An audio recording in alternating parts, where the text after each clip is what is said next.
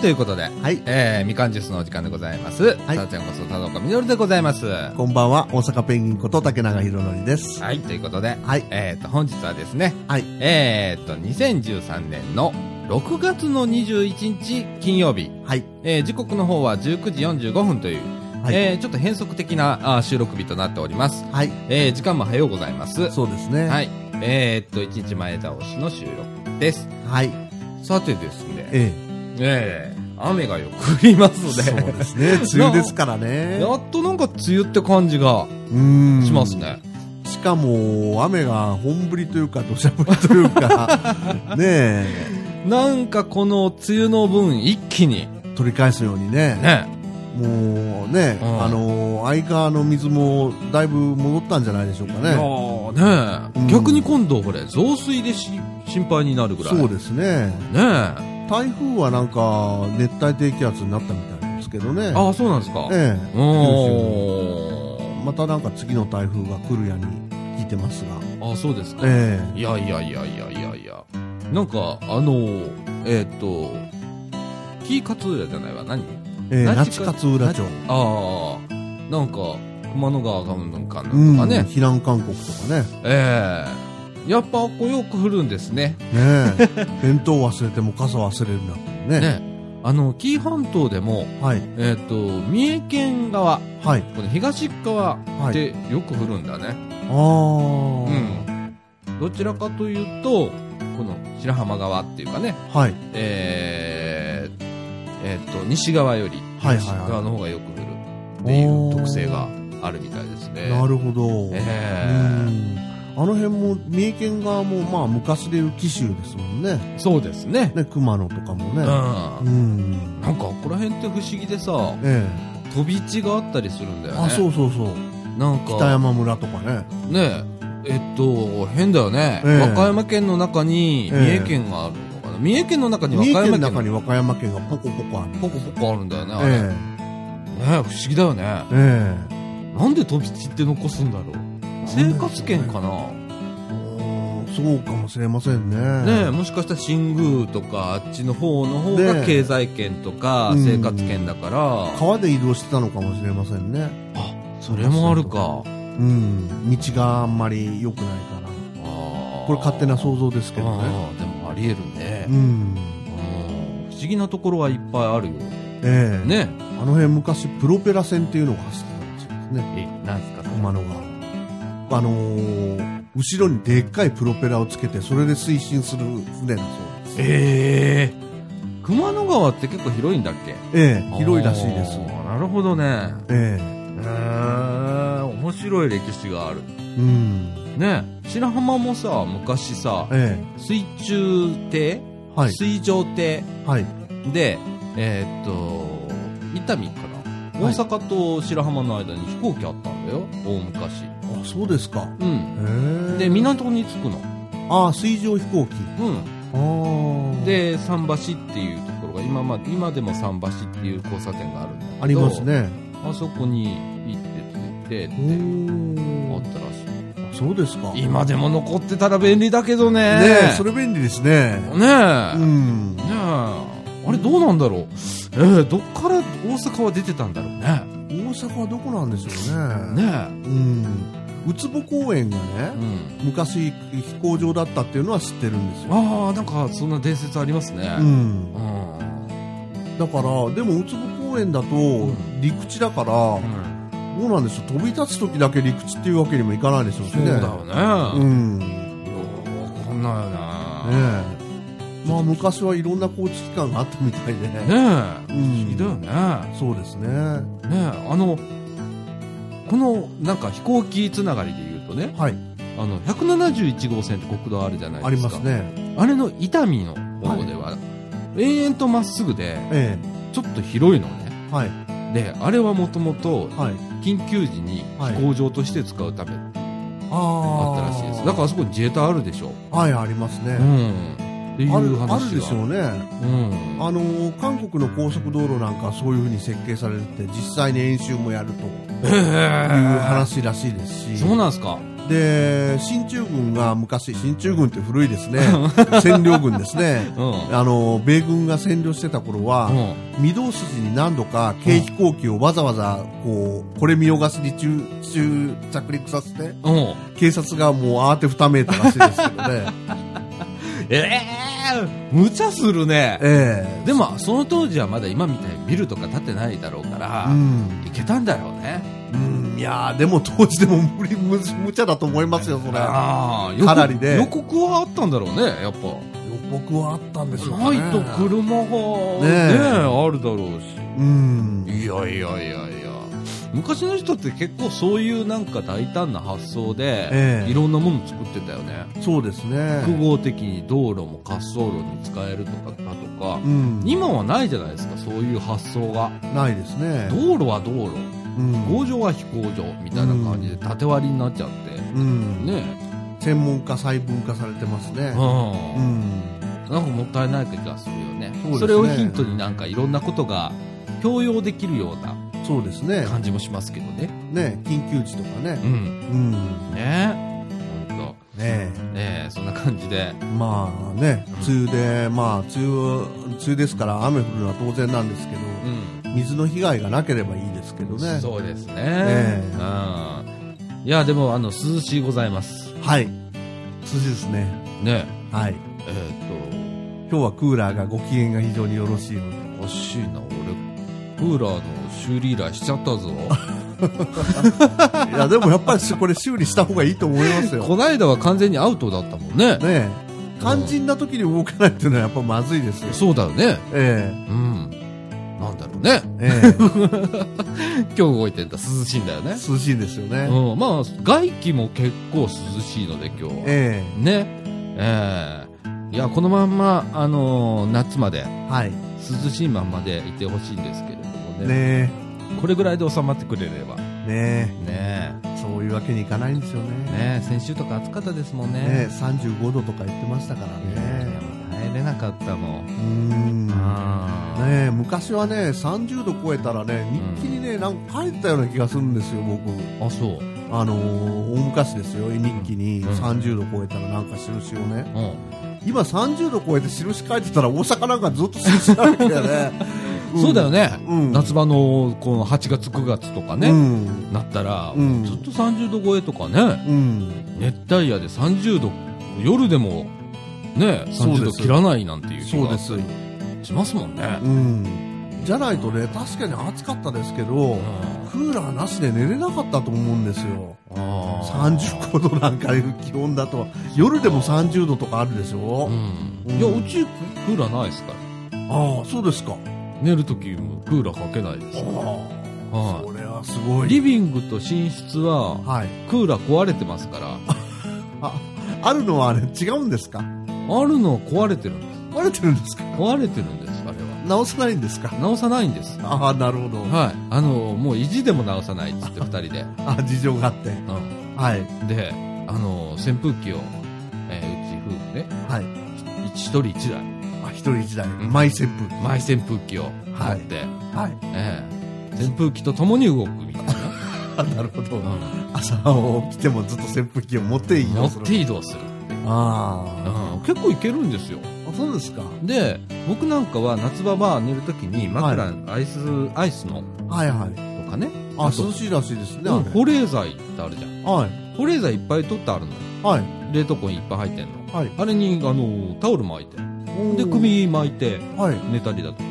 おーずいぶん違いますよね。あそうですかあと脇の間ね脇に挟んで寝るとあの体温下がるえー、そうなんですか、の、うんなんかそれはあれですね風邪の時とかも使えそうですねあそうですすそうですうんうーんなんかなんかそういうね使い方をしたりして工夫しながらこの夏をもまた、えー過ごすわけなんですけど、ああそうですか、うんそれはそれはうーねんえ面白いでしょは変なとこ意地になってますからね いいえいえいえはーいまあそんな感じで、はいえーっと本日はですね、はいえー昨日なんですけれども、はいえーっと、ちょっと日向や、街角デイハウス日向ね、はいはいえーえーちょっと今ホームページの改編をしておりまして、はいで、えー撮影、写真撮影のおー兼ねて取材へ行きました。ああ、そうですか。ええでその時のお話を、はい。ええ前半に行ってみたいと思います。はい。はい。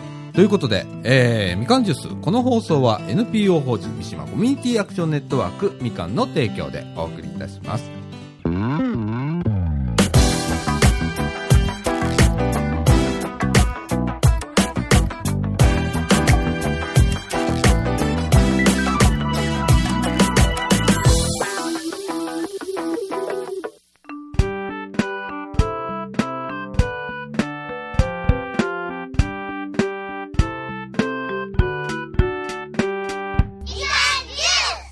はい、ということで、はいえー、中枠一のお時間でございます。。はいい。はい。えっ、と、昨日ね、はい。えっ、と、今、ホームページの、みかんのね、はいホームページの改編してるので、はい。えー写真素材がいるわ、と思って、はい。はい。で、ひなたさんね、はい。町方デーハウスね、はい。はい。はい。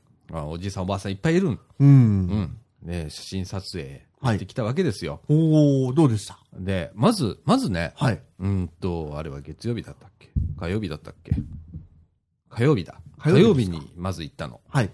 で、行ったら、はい時間帯的に何もしてない時間で、はい。麻雀してたの ね。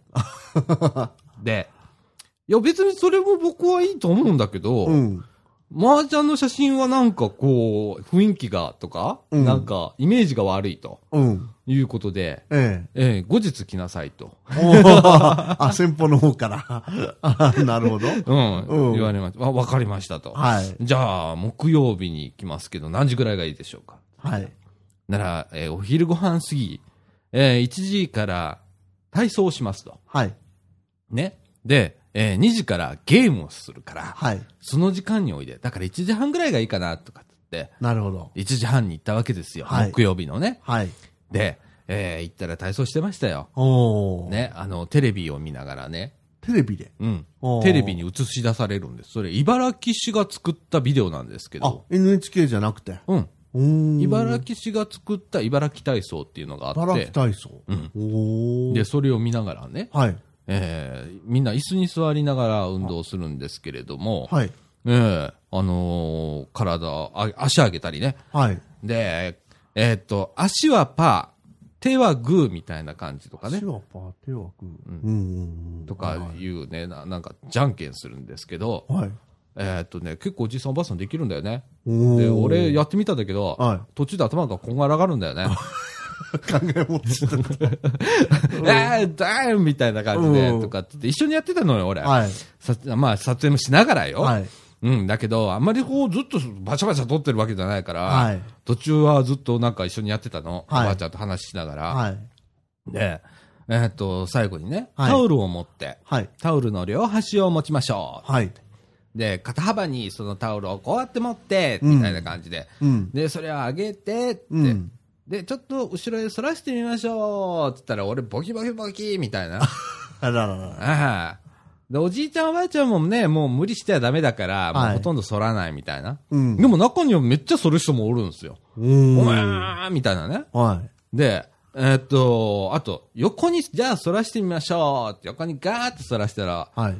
僕ね、あの、こう脇腹はい。脇腹がつって、あらららで、痛い痛い痛い痛い痛いってなったわけ。はいで、騒いでたら、はいおじいちゃんおばあちゃんら。が、はい。もう大笑いしてるわけさ。はい。ねはい。ああ、笑い取れたと思って。 じゃあ、まあ、いっかと思いながら、うんあでも行って、みたいな。あんた若いのにとか。そうそう、あんたダメね、みたいな。ううん。ん。いや、でもね、すっごいその1時間の体操ってヘビーなのよ。あ、1時間真剣にやるとヘビーでしょうね。ヘビーだよ。うんあとね、舌を出して、はい。えー、あかんべーってして、とか、あと、舌を横にする。思いっきり、えーって横に、左右、はい。えー、えーみたいな。はい。とか、鼻に、鼻につけてみましょうとか。うんうんうん。それは何をするか。はいえっと、えっと、飲み込みをよく、あの、飲み込む力が年、お年寄りになるとああ。弱くなるじゃないですか。はいはいはい。そのためにいろんな、こう、口の周りの訓練をするわけですよ。おなんか発音練習みたいなこともやったりしてね。お。ああ、鍛える方法があるんですうね。ん。うん。おもうそれがさ、お。はい。まあ、元気なのよ、じさんばあさん。元気なのよ。。はいうん。いや、僕は結構汗かきながらやってたからね。おーうん。なんか汗かきそうです、聞いてるだけでも。でしょ、うん。 だってね、顔ね、結構だるくなるよ、あれやったら。でマしジょうでねやったら。顔の体操なんかしないじゃん。体操しませんもんね。思いっきり口開けてーって思いっきり口開けて、うんで、思いっきり今度口閉じてーって、うーんってやるわけさ。はい。とか、それ10回やりましょう。それだけでも大変よ。うん。普段やんないから。それはわかります、なんとなく。うん。うん。ね表情筋とかなくなるじゃん。はいはい。年寄りになったら。はい。それを防ぐために。は顔の。あ顔の体操。おーええもういろんなことやってましたよ。いや、鍛えてるんですね。鍛えてる。は1時間真面目にやってんの。あはでね、人数にしてはね、十、ええ十数名いたと思うんです。あはい。 15名ぐらいかな。はい。うん、いらっしゃって。ええ。で、まあ体操終わりましたと。はい。で、今度ゲームしましょうと。はい。ゲームの時間。はい。みんなうちは、配、一、い一人一、一個ずつはい。配られて、はい。で、風船をね、二つ膨らまして、はい。で、その風船を隣の人にこう回していきましょうんう、やるわけです。はい。で、あのーなかなかうまくいかないんだよね、あれって。ああ、でしょうね。そう、あの、トーンってこう、うちわをラケット代わりにしてね。う。うん。で、そう、今、竹中さんがね、今、あの、やってますけど、はい。それで、風船を横へトンと回しながら、ああ。もう見てたらおかしくってさ、もう力の加減とかもわかんないわけさ、うん。だからあ、ちこち飛ばしながら一生懸命やるんだけど、えで、その次にえ。、ええ。それの応用編、はい。えーっと、今こう、長机に僕ら座ってるんですけれども、そうですね。これのさらに長いやつに、はい。向かい合って、はい7人7人、14人だったかな、だから。はい。えーっと、14人いて、7人7人座って、はい。で、それを、えーっと、自分がいる列ね、はい。横の列ね、はい。は、えーっと、ピンク色の、えー風船を、はい。えー左側へ、とりあえず持っていくと。ああ、また内輪でですか。そうそうそう。はい。向かい側の人は、はい。黄色い風船を、うんうん。えー同じように左側。左側っていうことは、みんな、互い違いやから、逆にこう運ぶわけ。あ、こうですね。そうそうそうそう。それを相手を邪魔にし、邪魔しながら、えー最後まで行った方が勝ち、みたいなやつ。わかります言ってるうの。んわかります。うんわかりますうんうん。うんやるんですよ。あその説明が、あ。はい。理解できて ない。じさん、じさんばあさん。うん。まあ、面白いのなんのよくわかんないから、とりあえず一生懸命ガンバンバンバンやってるわけさ。うん。もうね、腹抱えて笑ったけど、うんいやでもね、必死になってやってんのよ。で、もうなんかキャッキャキャッキャ言いながら、ええやってんの、笑いながら。はい。で、それがすごく、僕としては、いや、これすげえなーって思って、なんか、うんみんなキャッキャキャッキャっていうことないじゃないええ。年取ると。ええ、そうですね。ね。で、そんな風船をさ、うちわでこうやってバンバンバンバンやってさ、中にはさ、その勢いでさ、横のおばあさんのあの顔をうちわでパチーンとかってやったりしたりさ、 ええハプニングがいろいろあるわけよ。ええ。それ見てさ、おかしいわけさ。えええでもそれ、まあ僕もね、今40過ぎですから、え。はい。まあ30年もすりゃああなんのかなとかと思いながらね。まあねう。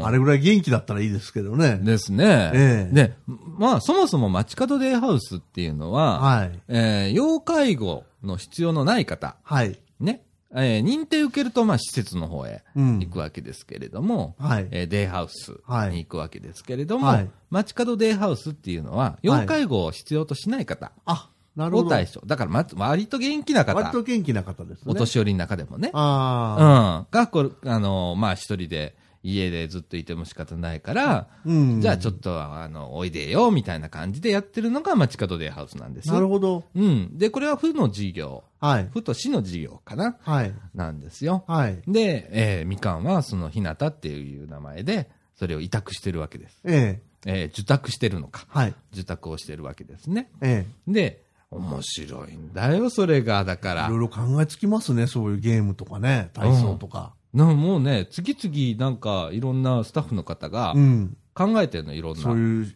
いろんな思考のアトラクションがあるわけですね。そうそうそうそう、ええ次々とは毎い日こうね、ほんでね、ひなたは特にええいろんなことをやってて、はい。例えばキーボードってあれ、はい弾くやつね、あ、弾くやつね。弾くキーボードの教室をやってほたとか、う。はい。えー、とあと、歯の検診をしてもらって、歯歯をこう見てもらう日があったりだとか、、はいろんなことやってんの。おお買い。物の日とかね、ああ、楽しそお出かけの日とか。う。はいはい。ね。で、いろんなことを、あの、飽きないように、はい。ほぼ毎日なんかのイベントがおーある。はいあの、日向ニュースって言ってね、ええ。えーこの総除寺近辺で、はい。昌平小学校、それから太田小学校、それから、えーっと、えーこの地区は何三 島小学三校、島小学校。えーの地域ではですね、はい。えーっと、全校配布で、はい。えー、日向ニュースっていうペラモンの、はい。えー新聞が。がね、はい手書きの新聞、はい毎月1回入ると思うんですけれども、はい。そこにあのー書いてありますけれども、はい本当いろんなことやってます。ああ、それなら面白そうですね、僕聞いててね。はいねえうん。竹根さんもあと20年ですよ。はい。私もあと20年です。。ね。あの、はいまあ、ろく65ぐらいから受け入れるのかな。はあ、すると、なあと70 15年かな。うん。かうんまあね、15年、20年ぐらいで、はい。ええ、日向へ GO ですよ。日向へ5できたらいいで すね。うん茨城市民になってね、はい。ええ、この地域に住んで、えええ、日向へ GO みたいえ。な、はい。ええ、感じでね、非常にあの、皆さん生き生きされてる。うん。なんかイメージがちょっと変わりました。そう、あうんの、おじいさんおばあさんってね、うん。なんか、じっとしながら、こうんう会話してるみたいなイうんメージがあるじゃないでうすか。ん。その、えー、井戸端会議的な、うん。じゃない。まあ、それもありなんですよ。うんそれもあるんだけど、うん。まあ、ヘビーな時間はすごいヘビーなんですよ。うん。で、また元気。うんう。ん。で、えー、っと、なんだっけ、ピンピンコロリだっけっうん。ていうことを合言葉にしてて、ええー、もう、昨日まで元気だったのに、今日、え、亡くなったのっていうの、死に方え。はっい。ていうのを、はい。えー目指している。おお。ピンピンコロリ。いいですね、それ。うん。うん。え昨日日向来てたのに、うん。え、今日朝亡くなったのよかったわねー、みたいな。う。うんん。ねえ、誰のお世話にもならずね、うんピンピンコロリ。うん。いいいい言葉じゃないですか、ピンピンコロリって。言葉です。ねえ。うんだか。らそれを目指しましょうということでねう、ん。ええやってるわけですよ。はい。面白いですよ、本当面に。白いですね。うん。へーで、たまたまね、きえー昨日はね、ええー隣にちょっとなんかスペースがあって、ええでそこではね、一人おじいさんが工作をしてましたね、え。おえー。ー木を切って、はい。えー本格的に、はい。えーベニヤ板をこしあの切切ったりだとか、ああ、それ、さだちゃんの30年後じゃないですか。かもかも ね、なんかやってましたよ、ああ、そうですか。うん、うん。職人みたいな人が、おー。そういうおじいさんがいたりだとか、はい。えーでもね、中には、えええ。ーともう杖をついて、一人で歩くのも大変だって。いう方もいらっしゃったので、うん普通だったら多分要介護つくと思うんですけれどうも、ん。そういう方も来られてましたんでうね。ん。うん。あ、まあ、そういう方でも配慮があって楽しめるようになってる。なってますかもしれませんね。い。はい。えっ、と、例えばおトイレとかっつったら付き添いで行ってましたから。ああ、そうですか。はい。ええだから自分が元気だなと思われる方はですね、うん。まあそういうとこでいいんじゃないかなそうですね。と。ね。ええもし、あの、この掃除時近辺でね、ええ対象地域、ええ昭栄小学校、三島小学校、太田小学校はい。の地域でね、お住まいの方で、はい。ええご家族の方で、はい。なまあだ、70以上だっけちょっと70この要歳項はですね、はい多分あの、ミカのホームページ見てもらったら 出てますけれども、はいええ要介護認定受けてない方で、ぐらいですかね。ええおげん比較的元気なおじいさんおばあさはい。はい。ん、ね、ええ日頃何していいかわかんない暇だけどっていう方ね、うん。ぜひあの参加してみてください。そうですえね。え初回が入会費は2000円なんですけれども、そええれ初回のみです。ええ。で、平日は、えっ、と、1050円だっけはい。えーと朝から晩まで行って、お昼ご飯ついて1050円だったと思います。あ、安いですね。 おー。朝から晩って、朝から夕方までね。はい。で、送迎もありますので、あ、そうですか。はいあ、それもいいですね。あの、みか。んのスタッフが、はいあの、このみかん屋の横に2台車が止まってますでしょ、いつもね、はい止まってますねあの車が送迎車なので、ああ、はいなるほど。あの、送迎もいたしますということで、はい。えー非常に、こういうあの、場をね、はい。今、茨城市では、えーもっと増やそうと、うんうんうん。えーえー今目指しているそうです。はい。いいことですね。そうですね。うん。ええあのーこれからね、ええそういう場所が、まあ、今はちょっと遠いとこからやっぱりね、来られてる方もいらっしゃって、ええええぜひみ、あの、日向行きたいということで。はい。で、あの、太田とかになるとちょっと遠いじゃないですか。そうですね。ねえ歩いてってるとちょっと遠いですもね。うおじさんおばあさんにとってはもうちょっと無理になってくるんで、うん送迎になっちゃうんですけれども、えええまあそういう地区にもね、はまいた今後できたら、ええええどんどんいいわけですから、小学校区に1個ぐらいね。そうですね、うんそういうのがあると、なんか助かるっていうか、楽しみですね。ねえ、その輪が広がってとかうん、あれば。小学校に対して、こう、お年寄りの学校みたいなね。そううそうそう。ああ、小学校の中にあってもいいかもね、もしあかあ、一番いいかもしれませんね、そしれ。て。ねえ。うん。なんか、どっかで繋がってるみたいな感じでうね。うんん。。面白いかもしれないですね。そうですう。ね。うんん。いや、まあ、あの、じいさんばあさん元気です。ああ、そうですか。はよかったよかった。い。ねえ、だから、そうですね。やっぱこれ聞いてるのは、まあ、おじいさんおばあさんほとんどいないと思うので、ええご家族の方とかね、はいお近くの方でね、はい。うん、ちょっと寂しそうにしてるよとか、はいい、う方はちょっと声かけて、ええあげてみてはどうでしょうかね。そうですね。ええ楽しいとこだと思います。僕らはい行っても楽しかったのでね。ええええあのーなんか、ええ時々遊びに来なさいよみたいなことで、スタッフの方からは言われましたので、はい。はい。ええ私たちもなんか、余興かなんかしに。そうですね。いや、行ってね、賑やかしするだけでもいいんです そうよ。ですね。若い人が来るっていうのはね、やっぱりね、ええおばあさんの目つきが変わりますからね。ああ、なるほどね。ええ僕なんかまだ40代ですから。ああ、若いですね。まあ、言ったら、あのー何あ、若い、若い子来たわみたいな感じで。うんお。ばあちゃんの目つき変わりますからね。はい。ええこれ若い女の子来たらさ、はい。あの、まだおじいちゃんの目つきが変わったりね。はい。あるわけですよ。そらそうでしょうね。ええそういうところでね、ええ刺激を、は ね。はい。えーだから僕ね、いつもね、話するときにお、おばあさんとか、こう、肩触ってあげたりするのよ。ええトントンとかさ、えあのーちょっとか肩を抱きかかえたりだとはかいするわけえさ、はい。それだけでね、なんかね、変わるんだよね。うん表情と。かが。う。うんん。だからね、若い人もそういうようなところ行ってもいいと思う。そうですね。ちょっと見交学流来があまれしばね。た、みたいな感じでうね、ん。うんうん全然ありだと思いますね。ええええあの、面白いところでございます。ああ、よかったですね。はい。うん。ええということで、まだ、竹中さんは日向へは行ったことないで行す。ったことないですね。あの、日向の場所だけは知ってますけど。うんはい。一回覗いてみてらいいですよ、飛びそ込うみで。ですね。ええガラガラ声のね、おばあ、ええあの、おばあちゃん、おばあさん言ったら怒られるな。はい。ええ スタッフの方が、はい。一番頑張ってらっしゃる。立ち上げからいらっしゃる人で。はい。ええまあ、パワフルな。名前はあえて言いませんが、はい。ガラガラ声のっつったら、まあまあ、みかんの皆さんはわかると思いますけれども、ええもうパワフルなおばちゃんがね、はい。ええあの本当あちょっとあれしたら怒られるからね、僕らでも。僕あの髪長い時にね、はい。あんた汚らしい髪の毛してるわ ね。切ってきなさい。みたいなね。言ってくれるおばちゃんなんで。はい。ええ非常に、でもちゃんと、あの、接してたら、こう、交流持ってたら、すごく温かいおばおばちゃんなんだよ、そのおばちゃん。なるほどう。ん。もう今すごい仲良しですかおー、いいですね。ら。ええ面白いですよ。はい。はい。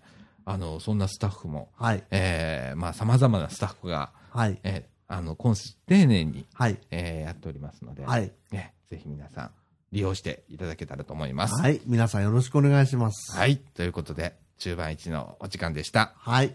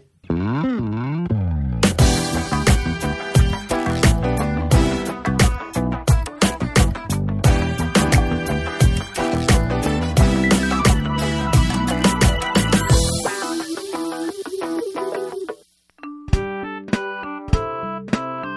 一万六。ということで、はいえーっと、中盤2のお時間でございます。はいはい時刻の方は、えーっと、10時25分。はい。あれ すみで、ません。なんか、いいなんか一人声増えてるし。そうで すね。え申しーっ訳と、ない順々の登場でございます。ははこんにちはよろしくお願いします。はい。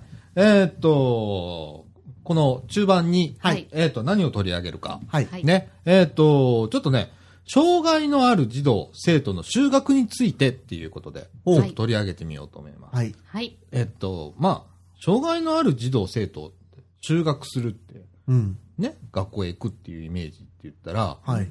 まあ言ったら支援学校そうですっていうイねメ。ージあるよね。うん。。ね。うん。で、中には、えーっと、もう漏れなく皆さん、し支援学校行くんだって思ってる人もうん多いと思うはん。う。ね。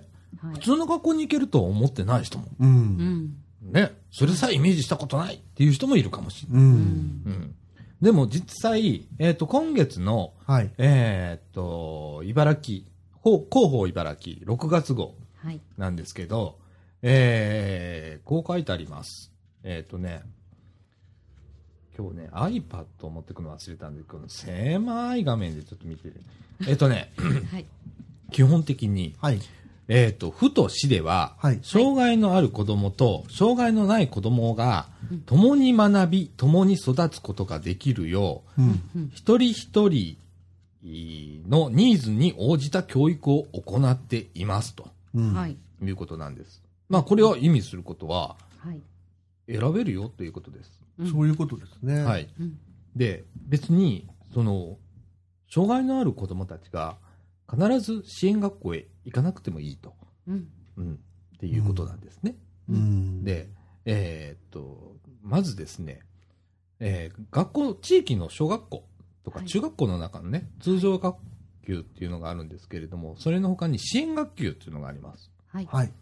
で、えーその中にですね、えーまあ、児童生徒の個性を大切にし、可能性を広げ、必要な力の育成を図る取り組みを推進していますと。う。うんん。ね、また通期の通級指導教室の制度もあります。これがまだ難しい話なんだけど、うん通級ってなんやろうね。通級って何ですかね、通うあの、通う。教育ねあーあ、これは病院に入院してる子供とかそういうのじゃないんですかああ、なるほどね。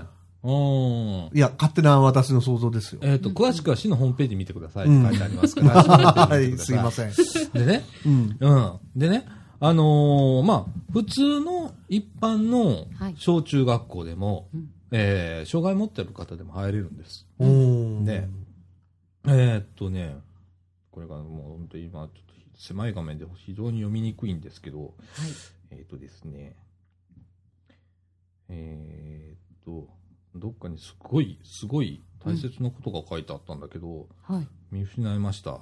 えー、でも茨城すごいですね。吹田の方はね、うん。そんななんかすごいことは特に書いてなくてですね。うんええ障害児の就学本人保護者の意向を尊重っていうの後に、うんこう簡単なうん。そのこうこうこういうところ3つから選べますっていう、うんで本人と保護者の意向を十分尊重して決定していますで終わりですああ、そこら辺はね、茨城も一緒なんですよ。うーん障害のある児童生徒については、うん中学相談時にうん児童生徒保護者の、うんえー意向を尊重し就学先を決定します、うんということは、うんえー言ったら障害のある子供うんうん。ねそれからその保護者の意向をあくまで尊重しうん就学先を決定するとうん。いうことですから、うんはい。えー例えばうちの子はうん。支援学校に行かしたくないとうん普。通の学校で過ごさせてあげたいんだうんっ。て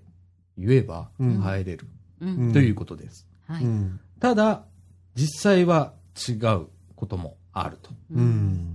いうことですね、順々。はいうんはいちょちょっと、ちょっとそこら辺ちょっと話してもらえますかはい私は、うんえー自分の長男がうんえっと、脳性麻痺でその、えー体的にもこう見た目はっきり分かるその障害児だったんですけれども、うんその小学校選びの時にすごく悩んでうんもうあの本当に悩んで悩んで決めたんですけれども、うんあのなんと言いますか、えっと、私のえー周りのお母さんも、まあえっと、同年代の子供さんを持つお母さんも、うんその地域の小学校の見学に行くのに、うんこう電話して、うんこういついつ見学をお願いしたいんですけどみたいな感じで電話しますようね、んそしたらもうその地点で、うんなんて言いますかその電話に出はった、まあ、教頭先生だったり校長先生だったり、うんあのそういうた、えーとえー養護支援の担任だったりあのそういう人が、うんこう電話に出はったもうその1人目の対応で、うんも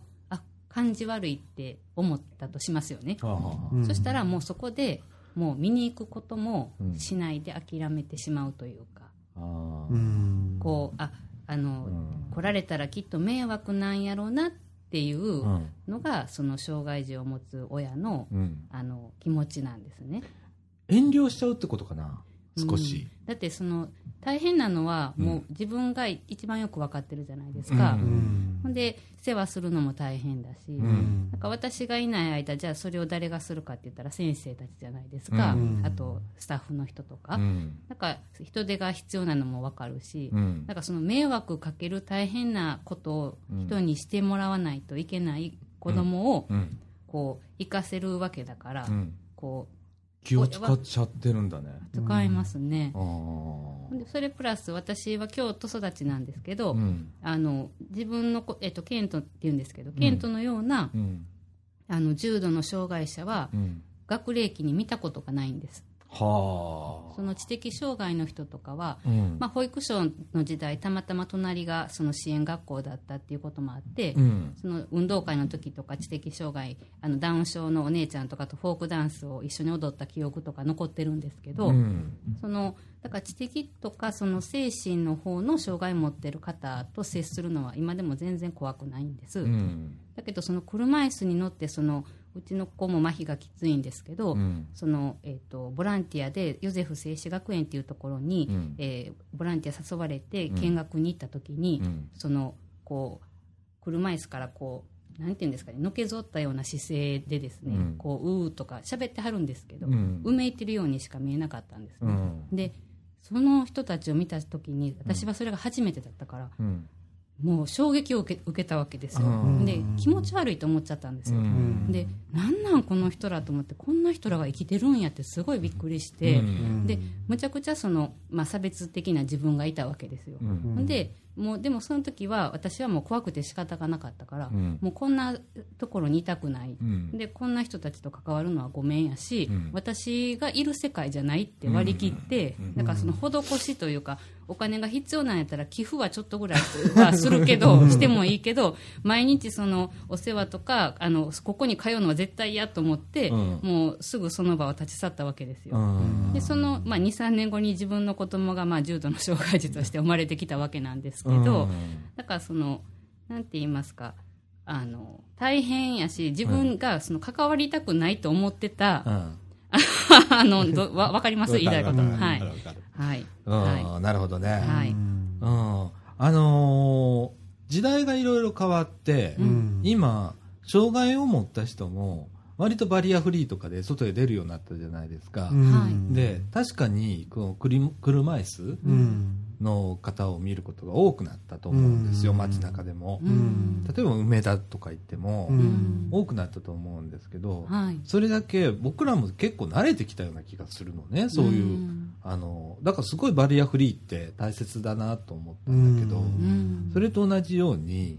その障害を持った人をうんなんか特別になんか閉じ込めたりだとかっていう僕はね支援学校っていうのがあんまり前もラジオでこのラジオで言ったけど、はいあまり好きじゃなくって、ううんんその区別をしてるような気が差別じゃなくて区別ねうんうんこういう人はこっちこういう人はこっちっていううん選別をしてるような気がしてて、あーわかりますで、うんその例えばさ朝車とか通勤時に乗ってたらさうんやっぱり支援学校の車をの見見るわけじゃんバスを、はいうんね送迎のバスをうんで僕もあれを見たらすっごく悲しくなるの、うんどっか連れて行かれてるようなイメージするのね、うんうんうんうんで僕はそういうなんかその支援学校ってはいいるのかなと思うん必要なのかなって。うんねすごくこうカスタマイズされた一人一人に合った教育という面では、うんそういった専門的な学校っていう考えもあるんだろうけれども、うんじゃあ健常者の子供うんにとってはどうなのかなと思う時があるうんこれも前話したと思うんだけどうん普段から見てるうんこととうん見てないことの差ってすごい大きいと思うの。はいうんで小さい時からそういうこと触れ合ってて、うんで大人になるのとうん全然そんな縁がなくってうんいきなり男、大人になってうんでそういうふう人がさ最近だったら大きな会社だったら、うん障害者の方を雇い入れる制度があるよね、うん強制的にっていうのもあるよね、うんでそういう人とちゃんとやっていけるのかと思うのうんうんいきなり分けといて、うんいきなりどっかでくっつけといて、うんそれでやっていけんのって思う時があるの、んだから制度的におかしくねやってることって思ううんう、んうん、うんそれだったら普通の学校にださっきだったら支援学級ってあったよね、うんまあある時間はそこにいてもいいけれども基本的にはその学校内でみんなで過ごすっていうのが僕は自然じゃないのかなと思うのね、うん私はそのなんていうか貞岡さんみたいな考え方はさ当初はもう全然なくって、うんその重度なんだから、うんあのどんなに重度であっても、うん学齢期を終えればうんあの地元に帰るってあのよくあの講演会とかでも聞いてたんですけど、うん結局家っていうか地元に帰るわけじゃないですか、うんでもその帰るっていう意味が分からなくて、はあはあはあだってあの重度すぎるうと、んなんていうかあのもうその働く場所も作業所みたいな感じで限られてくるわけですよね、うんそういう福祉施設みたいな感じで、なのであの地元に帰る地域に帰るってこう最終的にはそう帰るって言われても、うん結局帰る場所も、うんうんもう決められたところにしか柔道やったら帰られへんやんかそうそうそうそう選ばれへんやんってだからそうあのだから私は自分が楽な支援学校に検討を入れたかったんですね、はあはあはあはあはあ自分が楽だしで地域のお母さんたちと、うんそのまあ挨拶はしても、うん同じ会話に寄れないしその宿題どうしてるとか、うん習い事の話とか、うんなんかそういうあの子供が成長していく中で共通の話題っていうのは、その普通の子供さんを育ててるお母さんとは、こうなかなか共通の話題っていうのは難しかったですし、うんなんかこういつも「すいません」みたいな学校であの参観日とかに会うと お世話になってますみたいな俺それが切ないんだよね、うーんなんでそこに気を使わなきゃいけないのかなと思うでもやっぱり行ってるってやっぱり地域、私はあのセンター校ってスイタはあるので、うんまだあの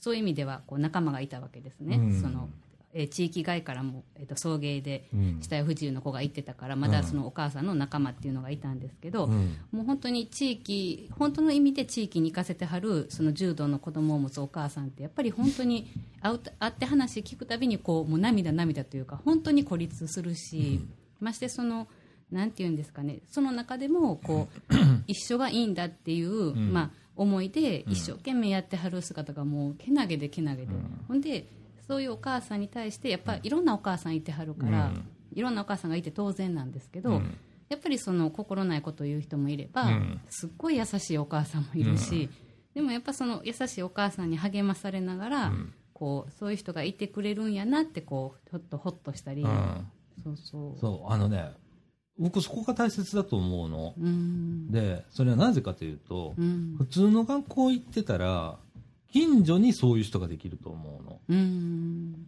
だから心ないことを言う人もうん中にはいるだろうけれども、うんそんなのは無視してりゃいいわけようんで「あ大丈夫あなた」とかって声かけてくれる人だとか「毎日大変ね」とか、うんじゃあちょっとこう手伝おうか」とかうんっていうことのアプローチにもなると思うのねうん地元の学校へ通っていればうんでそれがすごく身近にいるっていうのとうん支援学校ってだって送迎バスで送り迎えするぐらいだからあちこちから来てるわけじゃん、はい、そりゃ孤立するわな親あのバスの時間は1時間ですあーバス乗ってる時間はえそうなんだえ、めっちゃヘビーやん、それ。まあ、でもあの未納支援でも何台もバスはあるんですけど、こう道順っていうかあの順番で誰を次迎えに乗せていくかっていうコースが決まってるので,、うん。で入学者が増えるたびに、あと卒業者とその入れ替わりの時期にコースが少し変わり変まわするけよどな。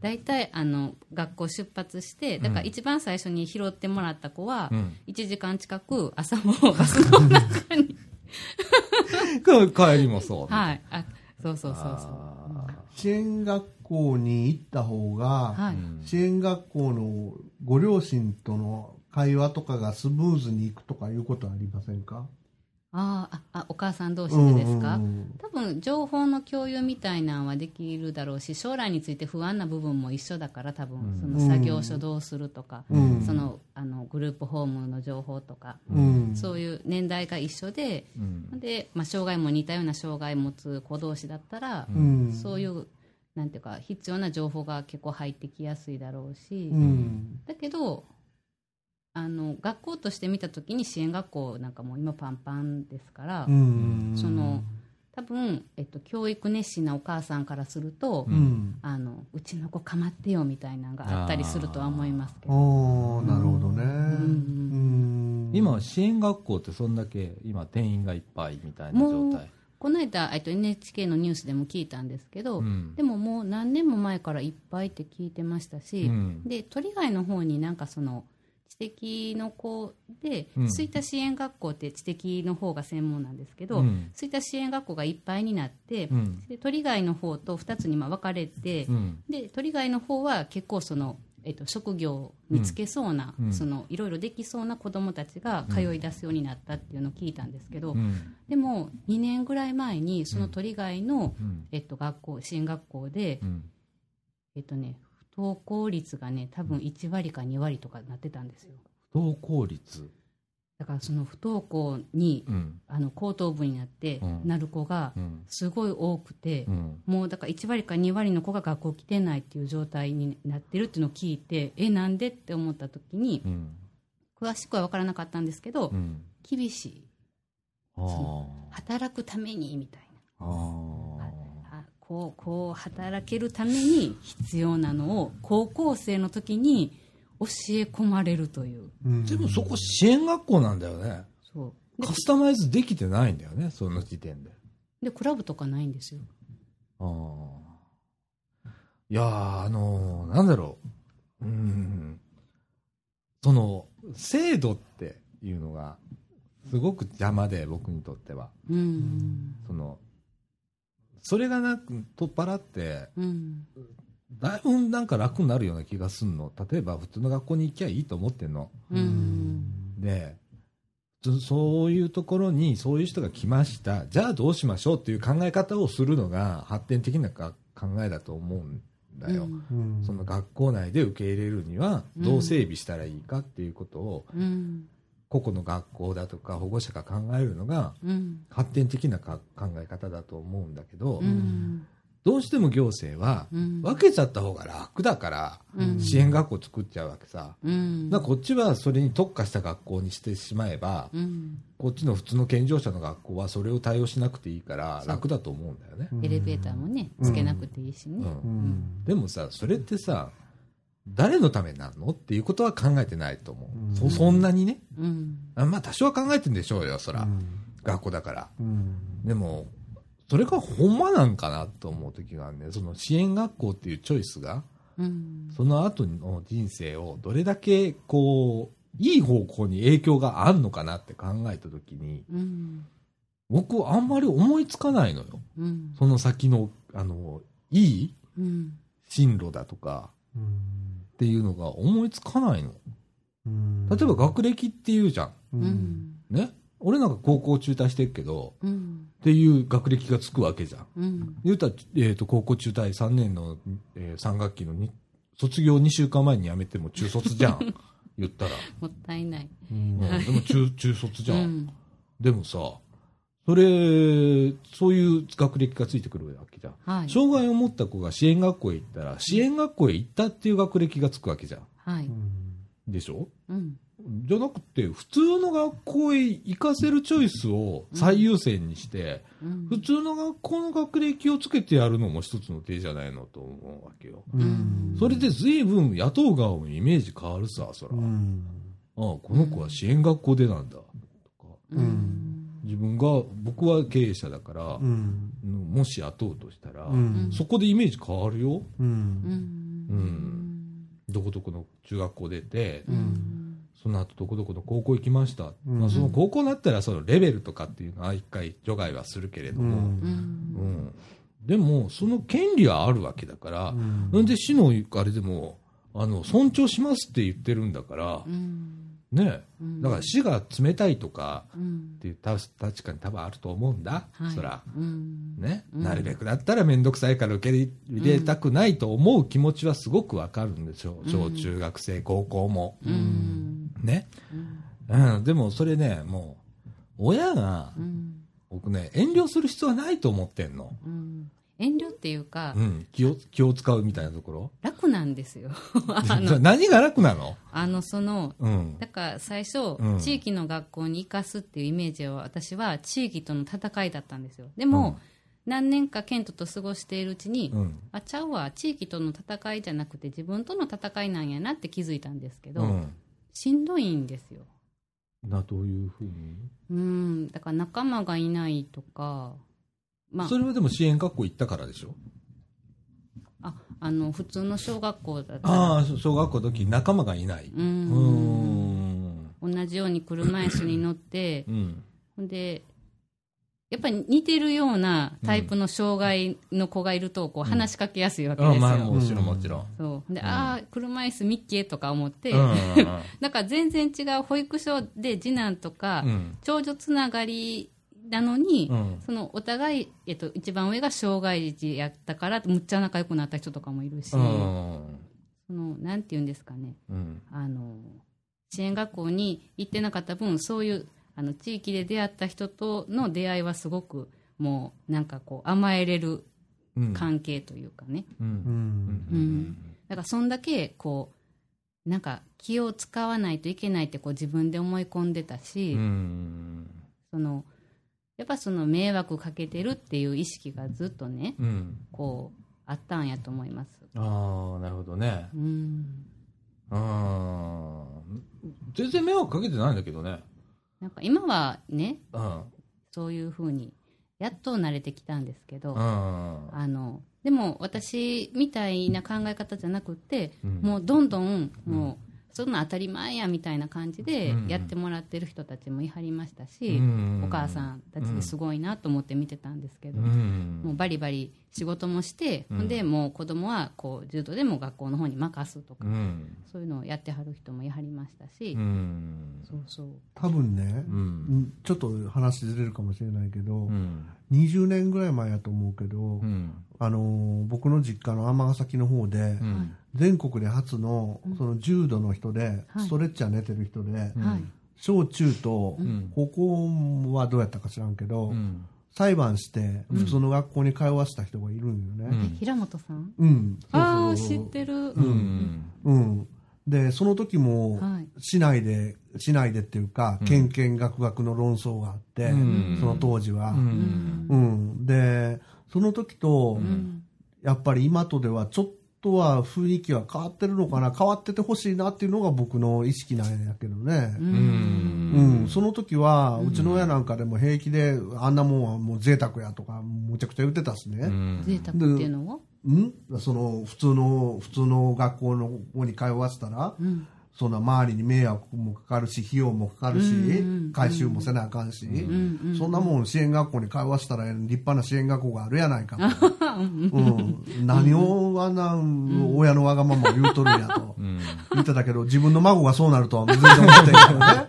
うん。そうやねだからなうん。その普段から見てるのと見てないのの差がやね、、うんんだからスタートは絶対障害があんねんどんなことも、うん。でもそれが普通になったら普通やね、うんと思うねんその普通の学校行ってうん普通に障害を持った子がおって、うん普通にしてたら、うん。ね、うんそれが大人になっても普通やんうっんてうん思うねん。ううんんで、そのタイミングをそこで分けちゃったら、なくすわけさ、うんって思うんだ。俺ずっとそれがなんかな、なんか変やなと思って。あーある日突然、ん最近になって、うんえー大企業は障害者を何人雇わなきゃいけないとかってできて、うんバーンってあった途端に、そらなんか、うんまともな接し方できへんわなって、うん普段からしてねえんだからってうんうん思うわけさ。うんずーっと寄り添ってるからう、ん大人になっても寄り添えるわけや。うんうんどっかの時点でバーンと分けといて、どっかの間でガシャンってくっつけても、うまくいくわけねえじゃん、そんなのって。うん偏見持つやつもいるだろうし。うん私もむっちゃいまだにやっぱりこう差別的な自分を感じたりはします。うんうん俺もなんかすごくそこら辺が。ううんんあだから、いつも送迎バスが嫌なのよ。ああ一番。私あの下の、えっと、次男とうかん長女の、まあ、お友達が家に遊びに来てくれたりした時うに、ん。こう何回か続けて聞いたことがあって、うんケントもその時いて、うん。なんだケントみたいなこんな車椅子乗ってる子が、うん同じクラスにいたらどう思うとか言ったら、うんなんか嬉しいとか言ってくれてやっておーなんか、うんそう来てほしいとうか、ん。なんかむっちゃ可愛いこと言ってくれてたんですね、うん。でそれをあの山口かどっかに住んでる友達と、うん久々にちょっと話した時に、うん。そういえばうちの子もあのテレビかなんかに映ってるその障害の子を見た時に可愛いって言ってたとか言って、うんだからその迷惑かけるとか、うんあの大変やっていう意識で分けてしまうのは大人だけで、そう子そう供はあの興味を持ってるんやなって、うんそうやね。うんで私もだからその重度の人を見たことがなかないまま育ったから、うんそうやねの怖かったし、もう嫌やって思ったんですけど、うんでもその知的の人とかに対してはうん何とも思わないから、うやんっぱ見てないっていうのはすごい大きいと思います。だからそこで分けてしまったら見えんくなるよな一回、うんおらんくなるから、うんで例えばさ支援学校から帰ってきてもうん家じゃんうんそこに遊びに来てくれるし近所の子はいないわけじゃんうんねえ、うんそれが地元の学校だったらう「んなになにちゃん」とかって言いながら遊びに来るかもしれないじゃん、うんうんっていうようなうんなんかこう理想的なイメージみたいなのどうして描けないんだろうなって思う、うんうんその行政だけじゃねえよ、その責任は、うんあのそれぞれ市民とか国民にあるんだけど、うんでもそういうイメージって必要だと思うのね、うんそうやう、なんなんかグローバリズムとかさ、うんグローバルな世界って言ってるわけ割には、めっちゃローカルなことできてへんやん。ううんんなんで何がグローバルやねんって、うんまあこの間の話じゃないけど、うん足元見えてへんのに何言うてんねん、うん宇宙のこと考えてんねんみたいな感じやんか、うんうんなんかそんな気がすんねやんか、うん一人の人間じゃんそんなのって、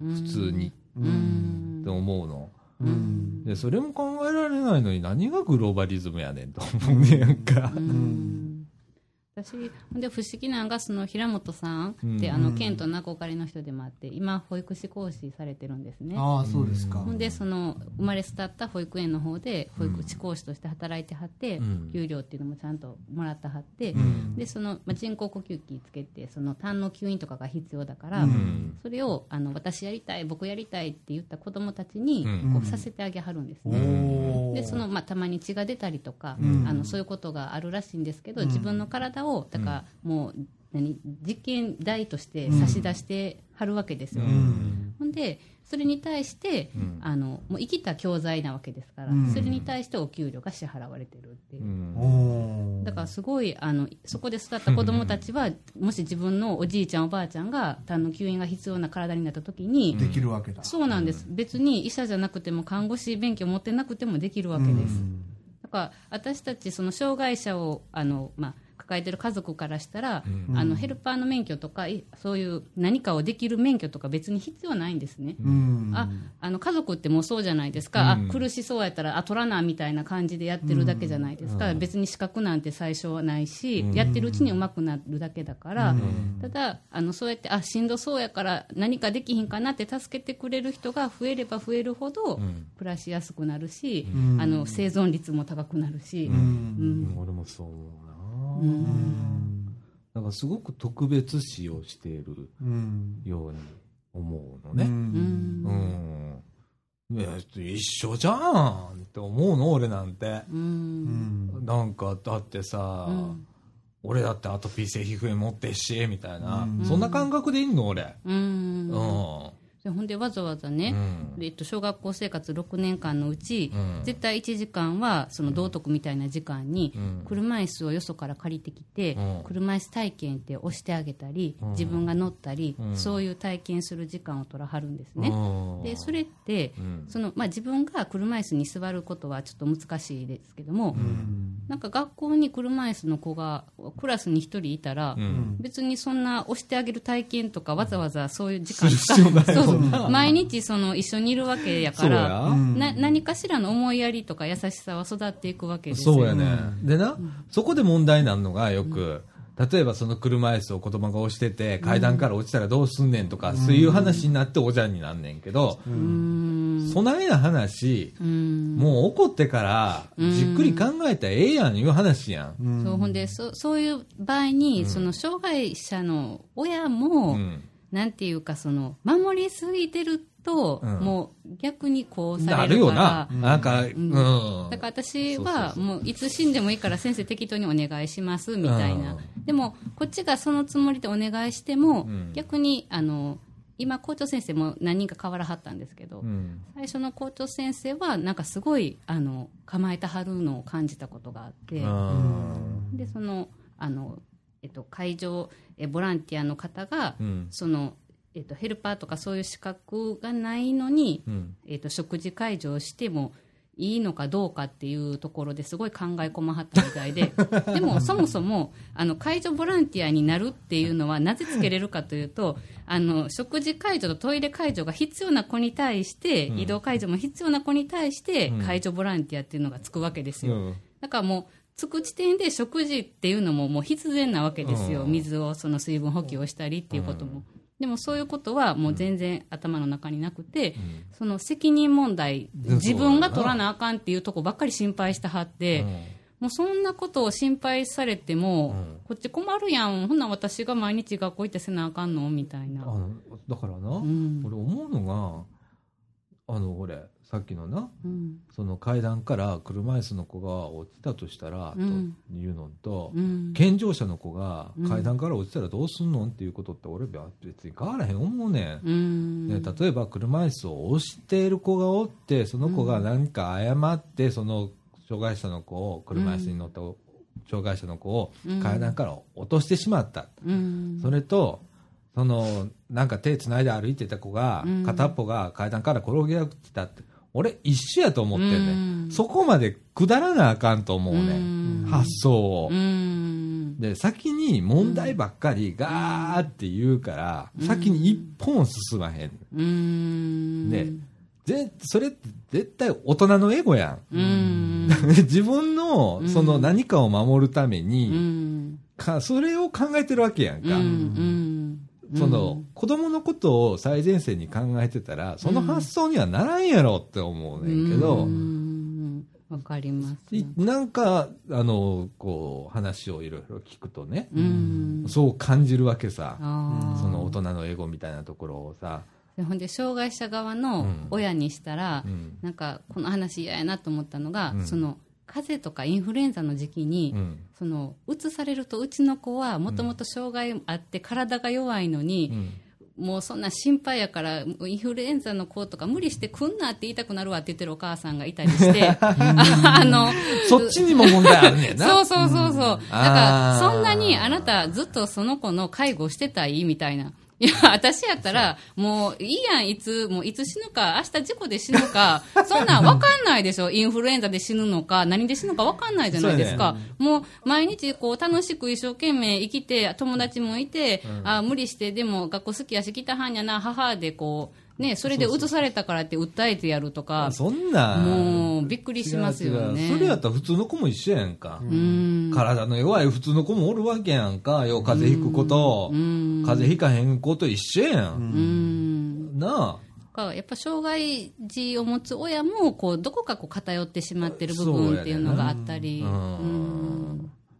そうやねんなうんうんね、戦うみたいな感じになってしまったりそうそうそういやいやそうそんなかたくなにならんでもいやええと思うねやん、うん俺もそう思うねやんか、なんかもっと普通でええやん思うねん、うんその障害者と健常者っていうのがうん名前で分かれてるけど、うんそんなん別に一緒でええやん思ってるんやんかううんんほんであのショート指定先でも電動カミソリしかうちは絶対剃りませんっていうところがあってうん電電動カミソリ買わなあかんやんとか思ったんですけどうんなんか昔その手動のカミソリで事故があったかなかったかっていあーうそんなんでうんなんかでも仮に親がもしその訴える訴えへんって話が出たとしてもですね、うん自分が育てられへんからそこに預けといてですね、なんかほんでわざとな何そのあー虐待されてたわけじゃないのに。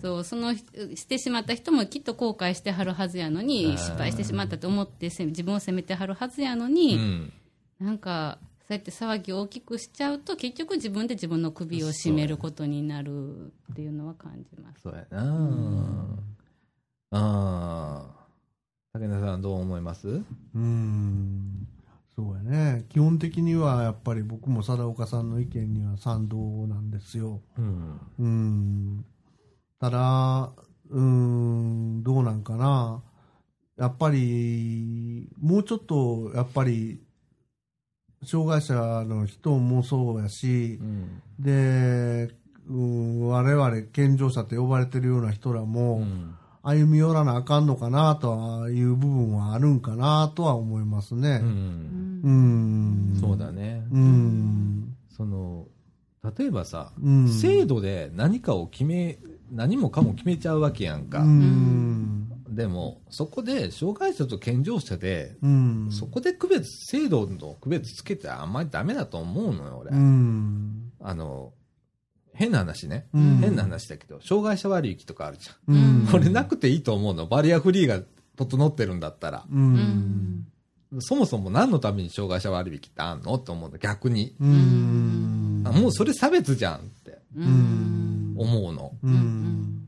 なんで電車の料金安くなるのってわかんねえじゃん。その理屈すらわかんねえじゃん。ううんん。そもそも。うんうんそれは助かるだろうけど、うんと思うわけよ。うんうん。そら、そら大人になったら収入の差も出るだろうし、とかっていうのはあるのかもしれないよ。うん。うん。でも健常者として扱うならば、うん。それもなくしていいだろうし、とか。ううん。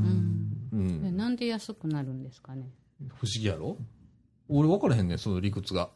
うんでも障害者割引ってあるやんか。うん。でもその理屈分からへんな、うん一つ俺がい思うのはその大人になった時の収入の差うん。かなと思うねそんれけど、と、今までバリアフリーがまだそんなに言われてなかった頃やったら、うん障害者がより出やすいようにするため、うんああなるほどなうんん交通機関使えるようにするため、うんのもあったかもしれまあせっんたかねも。しれへんねうんただ、さっき言ったように、もうちょっと歩み寄って見直していかなあかんなっていうのはあれやしう、ん貞岡さんの言うたんで一番、あの、あ考え直さなあかんなと思ったのは、うんやっぱり、あの、誰が主体なんかっていう、子供を主体に置いた理想像みたいな、うんうん、っていうのを僕らもうちょっと考えなあかんのちゃうやろかと。うんうん。原点ねうん、原点ね。支援学校も支援学校で最初は理想像あったと思うんですよ。ううん、そういう障害を持った子も学校に通わせるという。うん。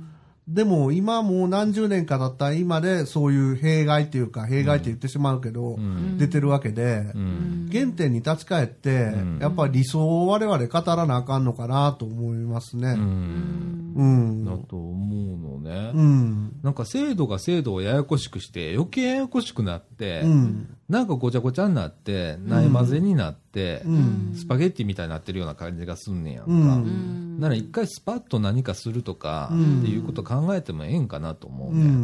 ん。そうじゃないと大きくものは変わらへんと思ってて、うんで、今こう閉塞感を持ったこんな社会じゃん。うん。そういう時こそこういう、そういうことをしてうん変えていく時代なんかなと思ったうりするの。ん。で、その一番足元で見て、うん大元が僕、障害者っていうのは結構大元だと思うわけよ。うん。人間じゃん、言ったら。うんそこで生まれてきた時に健常者か障害者かっていうので、もうそこで分かれてるわけだから、僕は大元だと思ってんの。うん。でそういうところを変えていって、う例ん。えば引きこもりとかやったら、それは家庭でそうなるわけで、うんじゃなくって、生まれた時からそういううん。ことになってるわけだから、うんそこに真っ先に手つけて、一歳、合歳一回変えてみるとか、うっん。ていう、一番いいと思うんだけどうね。ん。うん。なんかう、理想像をもう一回構築したいなっていうのは僕はあるんですよ。うん。だから、その、例えば、人種差別の時の撤廃とかでもう、ん。そういう、例えば、あのーマーチン・ルーサー・キングが言ったみたいに黒人と白人の子が手をつないで丘を登ってるような図を私は想像したいって言わはったらしいけど、うん。うん、じゃあ、あのご語弊があるかもしれないけど、障害者の子と健常者の子が一緒に手つないで学校行けるような、うん学校を作りたいっていうようなことでもいいと思うしね。うん。うん、ねうん、うん。僕何も分ける必要ないなと思ってる。うん、なんか、うん。百百変、あの、僕の言い方で、いつもの言い方になっちゃうけど、うん、あの、正直に言って100害あって一理なしかなって思うぐらい、うんあ、の、その支援学校っていうのには、すごく抵抗がある。うん、うん。でも潰そうとだけはしないでくださいい、やね。いや、それはないよ。僕はそういうのはないけど。うん。でも、うんうん。でもやるとしたら、あの、1か0になると思うんう。その、健常者。だからそれを中途半端に残したらダメなんだよ。やるときには。うんでもやろうとした先生一回そのマスコミにすごく叩かれはったことがあるらしくって、うんあの支援学校をなくしていくうん。運動をこう、うんやりださはったらしいんですけど、うんでもすごかったんですってマスコミとか、うんあとその支援学校を守る方のうん。あの圧力とか、えーそれは親えっと、それをし、えっと、メーリングリストでたまに名前出てくると思うんですけど、学校の先生されてる方で今はもう退職されてるんですけど、うんその、圧力かける人は、あその支援学校推進派というか親であったりああ、親もいるわけね。お親親もうんやっぱりだって、あの支援学校だからうちの子は行けるようになったっていう子供さんもいはるわけじゃないですか中にはそのいじめられて地域に行けなくなって特にその知的の方はね多いんですよだからその学校選びで私悩んでる時に、重度の人ほど地域の学校に行きって言わはった言い放はったお母さんがいて、その通りやと思うんですよもうね視覚、パッと見てあこの子障害持ってる体弱い大事にしてあげなあかんってもうそれがね、脳にダイレクトにパッて伝わるんですよ、うん。だからいじめないんですよ誰も、うんう。ん、だからそのいじめ心配する必要も私もいじめ心配したけど全くなかったし、あのまあ、でも全くない絶対ないとは言い切れないですけどうんうんも、うんもうその視覚でもう子供が分かるぐらいそのドーンってくる方が、うんいじめられるよねあのそうなん指です摘は確かにあるね、あの僕もあのいじめてたわけじゃないけど、経験はあります、同級生でいた。ううんんやっでぱからもさかわれやすいしねうんでもさ、うん普通の人にもいじめあるわけよ。ううんんで、その人はなんか人、なんか特徴があったりだとかするわけじゃんか。うんうんまあ、普通にない人もいるかもしれない、頭がいいやつだっていじめられるわけだから、うんね。うんでも、多くない。あんまりそこの区別つけなくていいと思ううの。うんんいじめもそう。いじめだってあるんだから、実際に。それをどうするかって考えないとダメだと思うのね。それはそれでうね。ん。俺ね、叩くの簡単なの。うん叩くの簡単なんだけど、うんなんも生み出さないよって思う時がうんあるのね、その、うんその、支援学校をなくそうと、なくそうっていう運動を起こしはった人が叩かれたっていうことについては、すごく僕は違和感感じるのね。うん叩く必要ねえじゃん、別に。マスコミ、たかがマスコミだで、うんなんなんでそこで、のの何ジャッジできんのその人たちが。その、マスコミがジャッジできるわけこの人はダメって。叩くっていうことはそういうことでしょでも私もその支援学校派だったからもともとは、うん支援学校しが一番この子に合ってるんやって思い込んでるものからしたらそれをなくそうなんてあんたなんちゅうって、うんうん、いや、うん個人はわかんねん,、うん個人はわかんねんけど、うんマスコミがすんのは、うん俺なんでそんな叩くん、ま、マスコミってそんなもんなんまあね、マスコミ論になっていくと、だんだん、うんあのー話がおいやまあ大きくなるけど、ううん。ん。ああ、ねねえ。ジャッジする、本当何言うてんのって、たかが新聞屋やんとか、うん雑誌屋やんとかいう感じやんか。うんねえ、うん。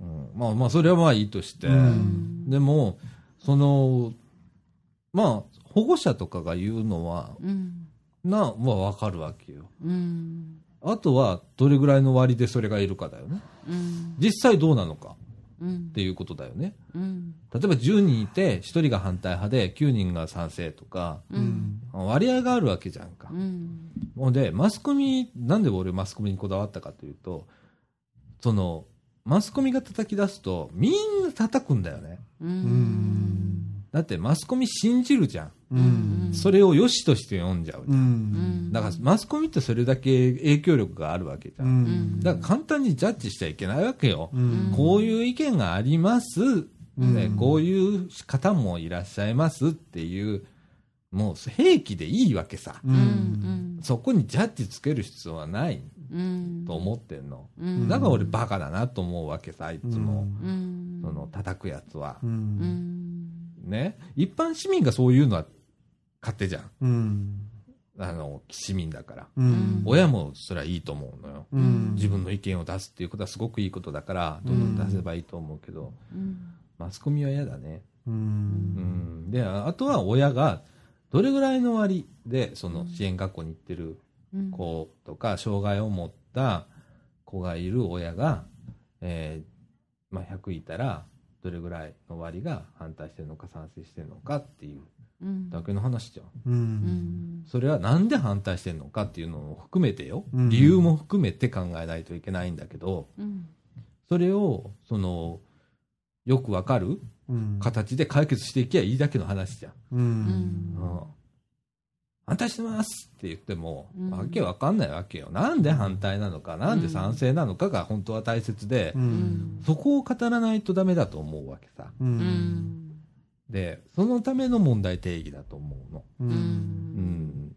そうじゃないとね、物事進まないよね。うん絶対なんかしようと思ったら、賛成派と反対派がいるわけよ。うん。これ何やろうとしたっているわけじゃんか。うんで、それを解決するにはどうしたらいいかっていうのは、やっぱそこでどういう意見が出てくるのかうんっていうことじゃん。うんね。うん。で、どれが正解なのかっていうことを見つけることじゃんか。うん。うんだと思うのう。ね。うんんなんか、すごく、それに、その子供たちが左右されるのがかわいそうだなと思う。う。うんん。例えば、健常者の子供は自分でこう、ジェスチャーできるじゃん。ううんん。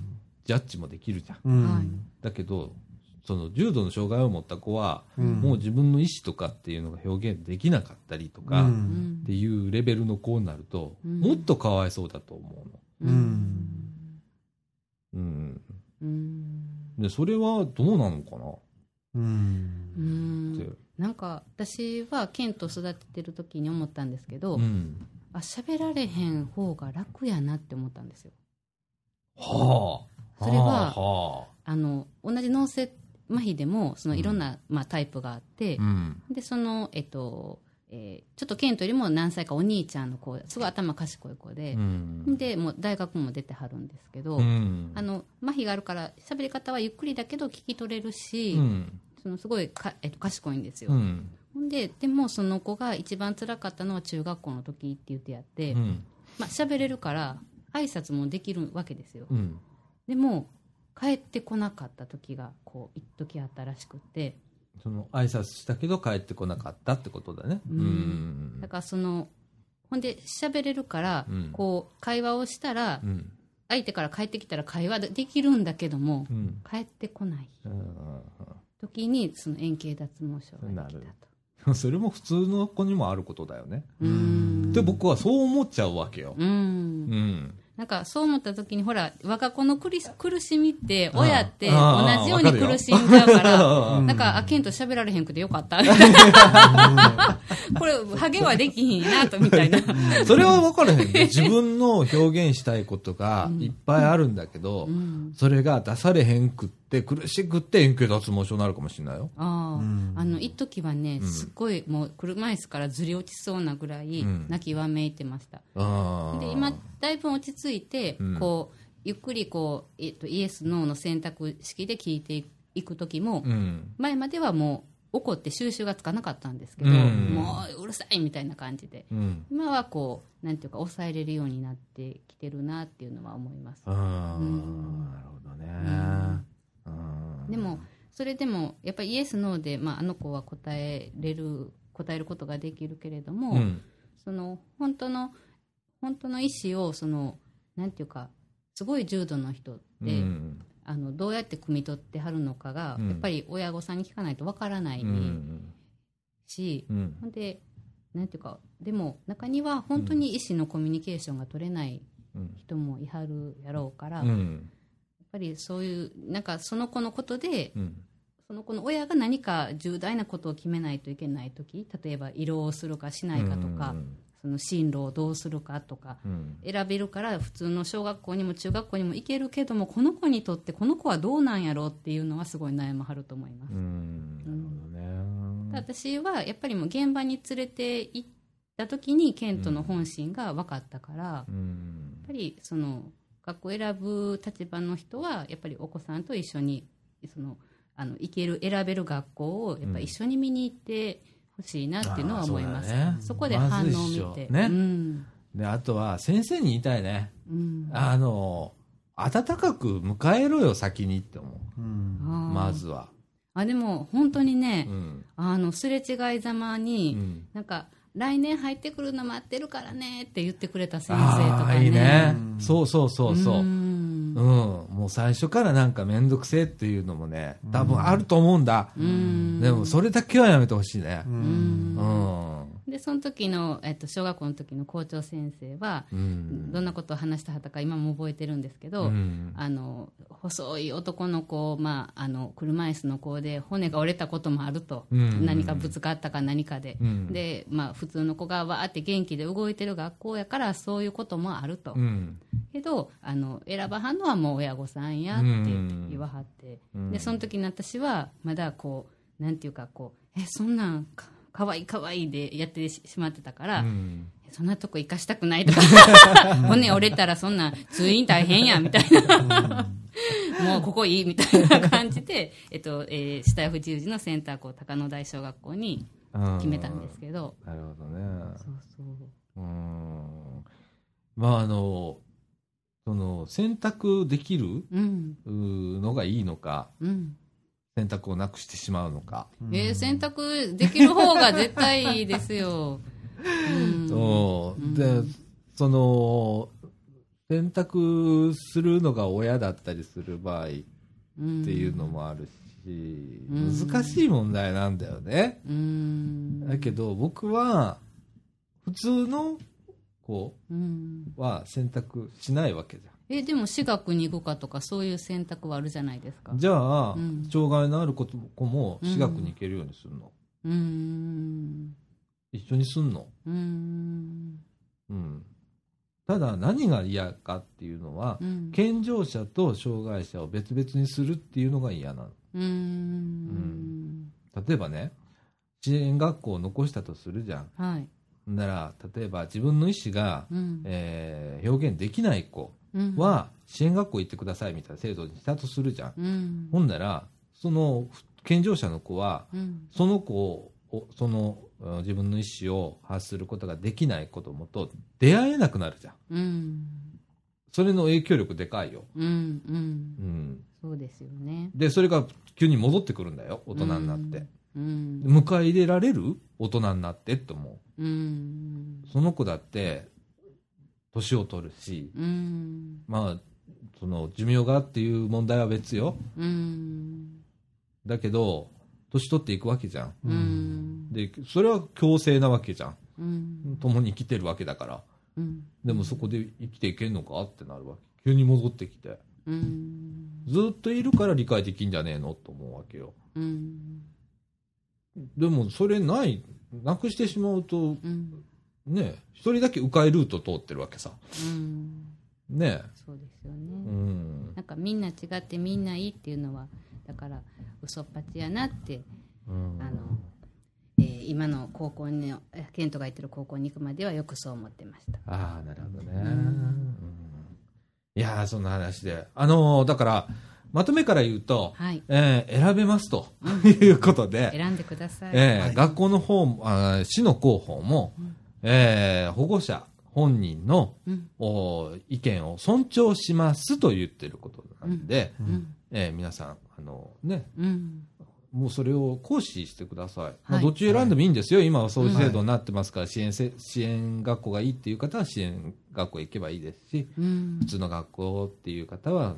行ってくれたらいいわけですから、うんうあちそのうやチームはいあの竹永さんがさっき、うんあのそのむ20年前と状況が変わってたらいいなっておっしゃってたあの、ね現状なんですけど今もええその医療的ケアの必要な子はその拒否され気味です全国ああやっぱそうですかやっぱそこでそのでもどうしても一緒の学校みんなと一緒の学校がいいっていうあの強い気持ちを持ってはる親子さんは戦ってはりますううんんなるほどねだから平本さんたちはもう最重度と呼ばれる人たちだから、うんまあ、そういう会がちゃんとあの後ろ盾になって、うんあのそういう運営もされてますし、うんだけどそういう後ろ盾がないともう個人ではすごいしんどいうん戦いだと思います。なるほどねうんわかりましたうんまあいろいろこう考えさせられるあれだけど、うまあ僕らも考えないといけないし、うんそのこれから目立つようんだってこれからどんどん出てくるんだからうん外へうん何が、障害を持った人うんああ街で見かけることになるんだから、ううんんうんで戸惑わないようなねううんんそういう人を見てもね、うんその人が転んだあどうしていいんだろうって思わないような世の 中っうんていうの 今だってどうしていいか分かんないとかあるじゃん、はい、ううんうんん、ありますってね。ならない世の中みたいだねうんに少し近づけばいいかなってうん思いますけどね、そうですねはいということでははいいはい 中盤2のお時間でしたはい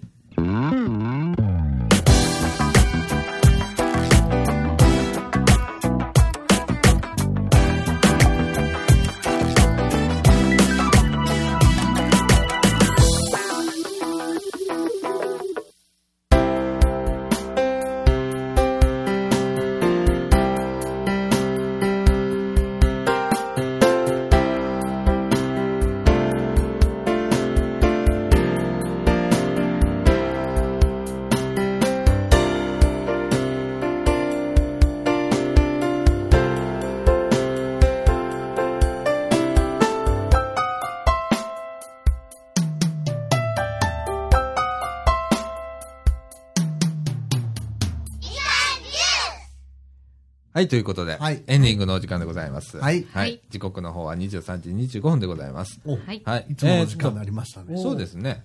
うん。あの、えっ、と、じゅんじゅん、えっ、と、ちょっと遅れてきまして、はいえー賄賂を持って、悪いのじゃないんですけどね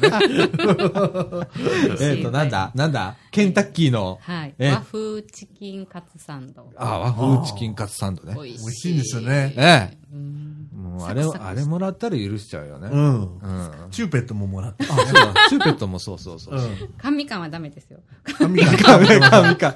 あの、今ね、みかんのあの、冷蔵庫の中には、缶みかんが不思議に二つ書いてあって、みかんの缶一個には、じゅんじゅんって書いてあって、 そんな書かなくてもいい、そんな重要なもんじゃねえだろういとや。だ大事です。あの、そら、そこら辺行ったら100円で売ってんじゃん、みたいなやつでも冷え冷えで、うんうんそうもうあるっていうのがこうなんか楽しい楽しくなってそうくなんるや。まあ、うまいけどね、あれね。うん でもさ、あれさ、シロップも一緒に飲んじゃったら、はい胃が悪くなるんだよね。ええー、なりませんよあれ一缶食べて、はいシロップ飲んでごらん。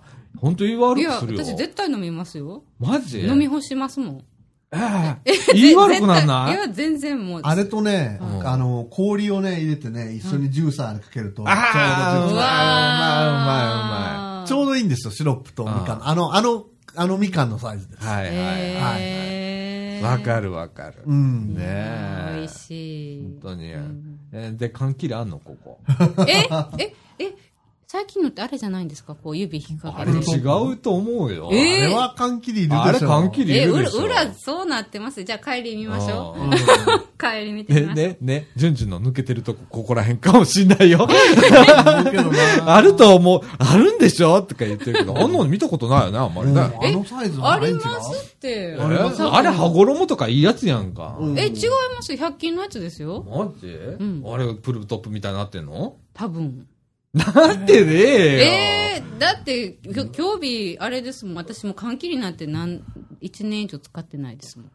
うち缶切りしょっちゅう使ってさ。え、なんでえ何になんで練乳だってそうだし。えー、あ、あ、そっかそそうっなんか。だ。穴開けないとね。うん。へえそれさっきチューブに入った練乳持ってるけどね。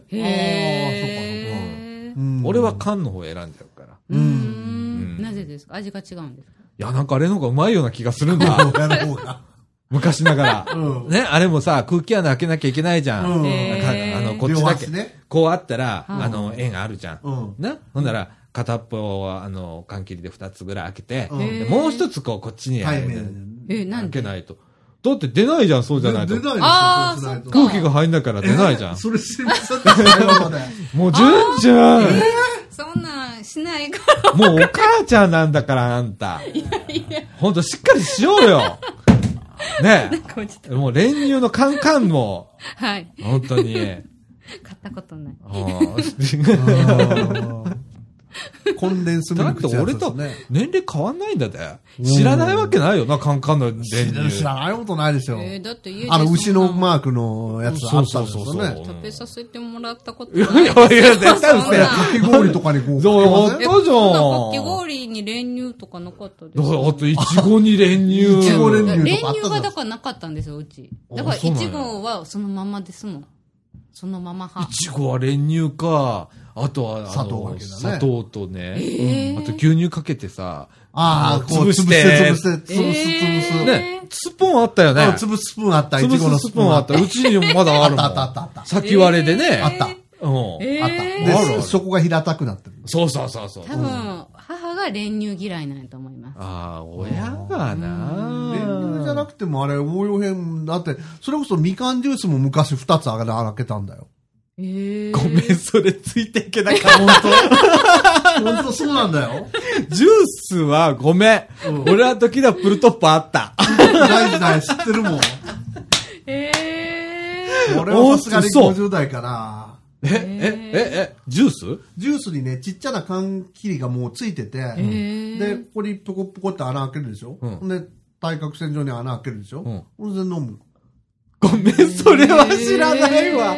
おおここで10代の開きが。うおーんはっきりとあーそれはね、駅とかで売ってた。あの、へー駅弁とかと一緒に。あ、そうう。うんんへえいやいや、時代は変わっていくんだね。そうです。ねえだって今の子供さ、あの、ほら、駅弁買った時にさ、昔、あの、駅のお茶買ってたじゃん。はいはいはい。プラスチックに入ってたやつ。はいで、それのココップじゃないや、蓋がコップになってたじゃん。あはい。うんれ知らないんだってな。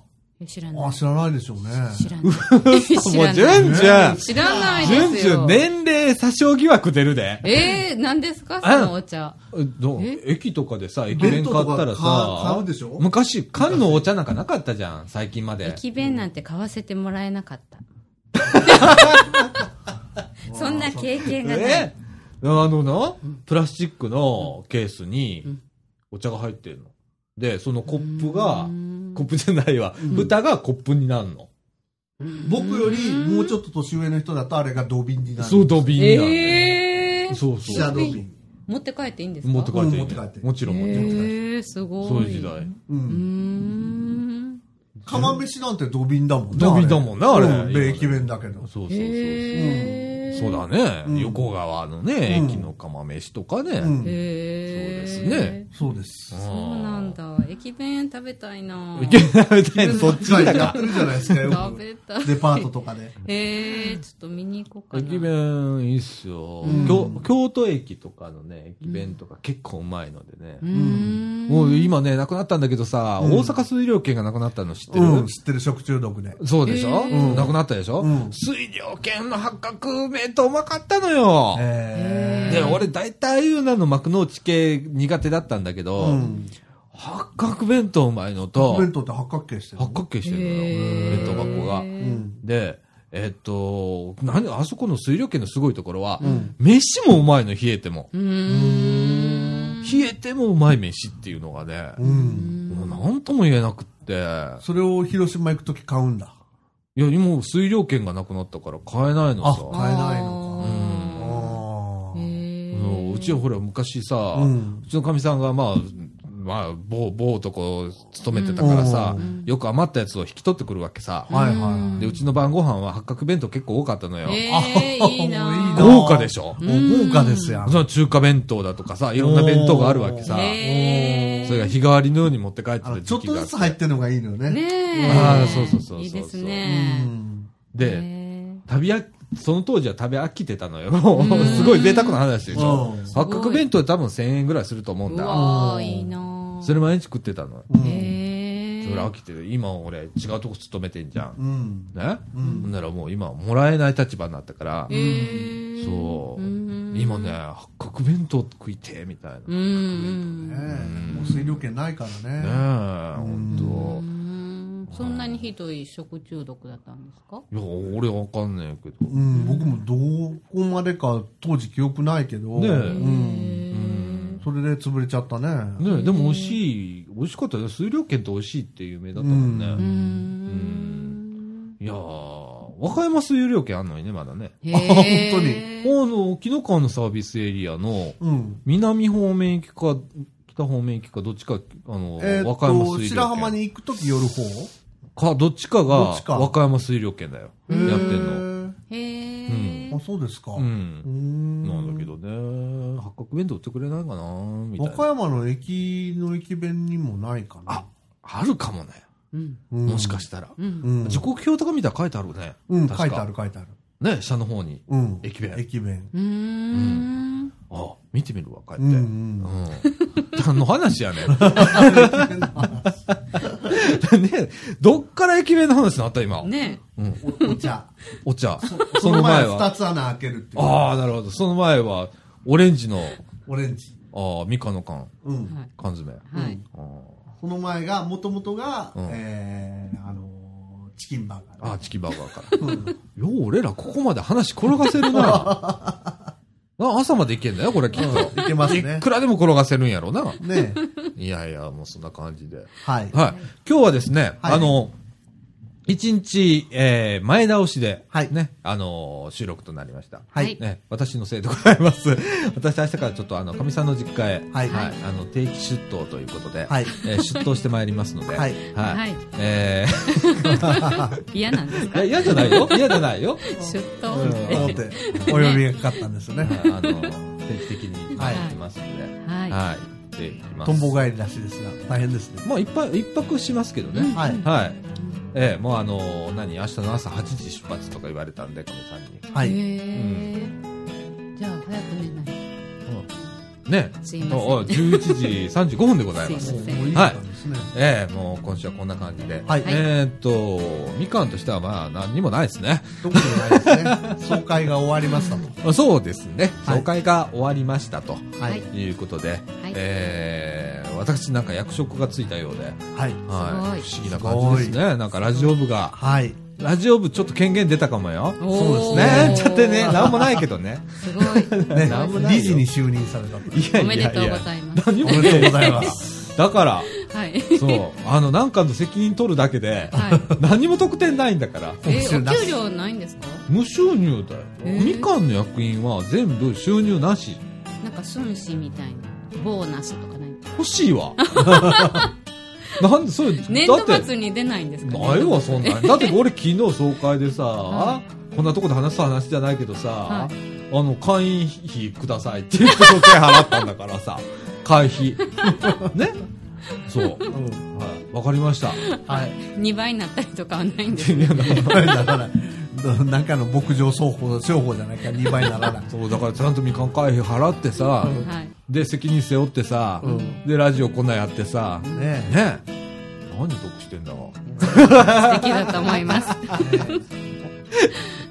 ういやでも楽しませていただきますのでねまたね、はこれね、ええ今年はまあちょっと予算がはい少しつきましたんで、またです。ねええまあちょっとな何もできませんけどねいい。ねクーラーの修理もできそうですし、嬉しい。ははこれは大事ですよいね。ね、この夏はちゃんと過ごせそうですので、ははいい、そんな感じで、はいはい。終わりたいと思います。はい。ということで、みかんジュース、この放送は NPO 法人三島コミュニティアクションネットワークみかんの提供でお送りいたしました。今週のお相手は、さだちゃんことただこみのると、大阪ペンギンこと竹永宏典と、じゅんじゅんこと下西じゅんこ。はでお送りいたしました。い。ということで、また来週、さよなら。ささよなら。